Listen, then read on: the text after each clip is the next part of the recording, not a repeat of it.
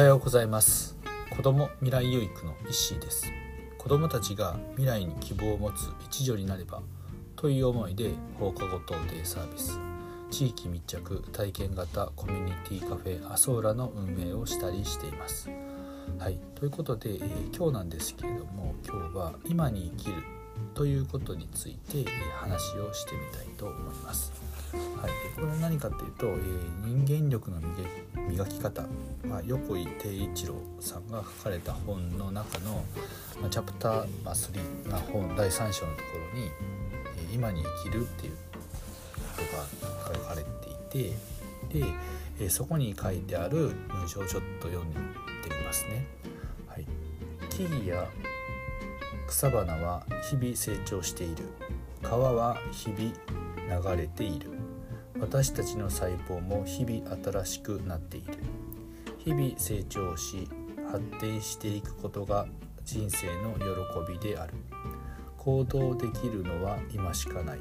持てる知恵愛エネルギーを今という一瞬に集中させよう。というふうに書いてあってで今に生きるっていうことなんですけどもやっぱり今というこの、えー、一瞬一瞬一瞬一瞬この1秒1秒1秒の積み重ねで、えー、全てまあ出来上がっているというか成り立っているというか未来ができているということはでこの今の一瞬をどう生きるかによって、まあ、全てが変わってくると。いうことですよね。なので今という一瞬にこう全力で、えー、本気でね生きることっていうのがやっぱりこう未来の豊かさにつながったりだとか成長につながったりだとかするっていうことだと思うんですよね。なかなかこうね、うん、よくありがちというか陥りがちなのが、今の一瞬目の前のことは、えー、やりきって頑張ってやってもですねなんかこうやってるう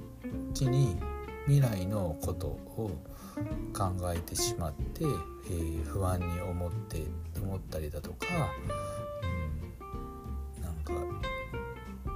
気持ちが落ちたりだとかすることってまあ結構あるなとまあ、そういう時にはやっぱりね未来のこうなっているなりたい自分というか、えー、目標を持ってねやっていい目標を、えー、思い出して振り返って、えー、まあねあの今をこう乗り切るじゃないですけど今にモチベーション上げてやっていくっていうことなんですけどもなかなかやっぱりどうしてもねあのわからないこと未来のことってなったらなんかワクワクすることを考えたらいいんですけどいつもなんか不安の方をね頭で考えてる時ってね不安の方をよく考えてしまうよなと。そういう時にはこう今にこう集中してね、えー、今を本気で生きるっていうことに、えー、今を出し切るですねということをやっていくことによって、まあ、未来を不安に思う暇もなく今をこう懸命に生きるっていうことをしていくことで自然とっていうか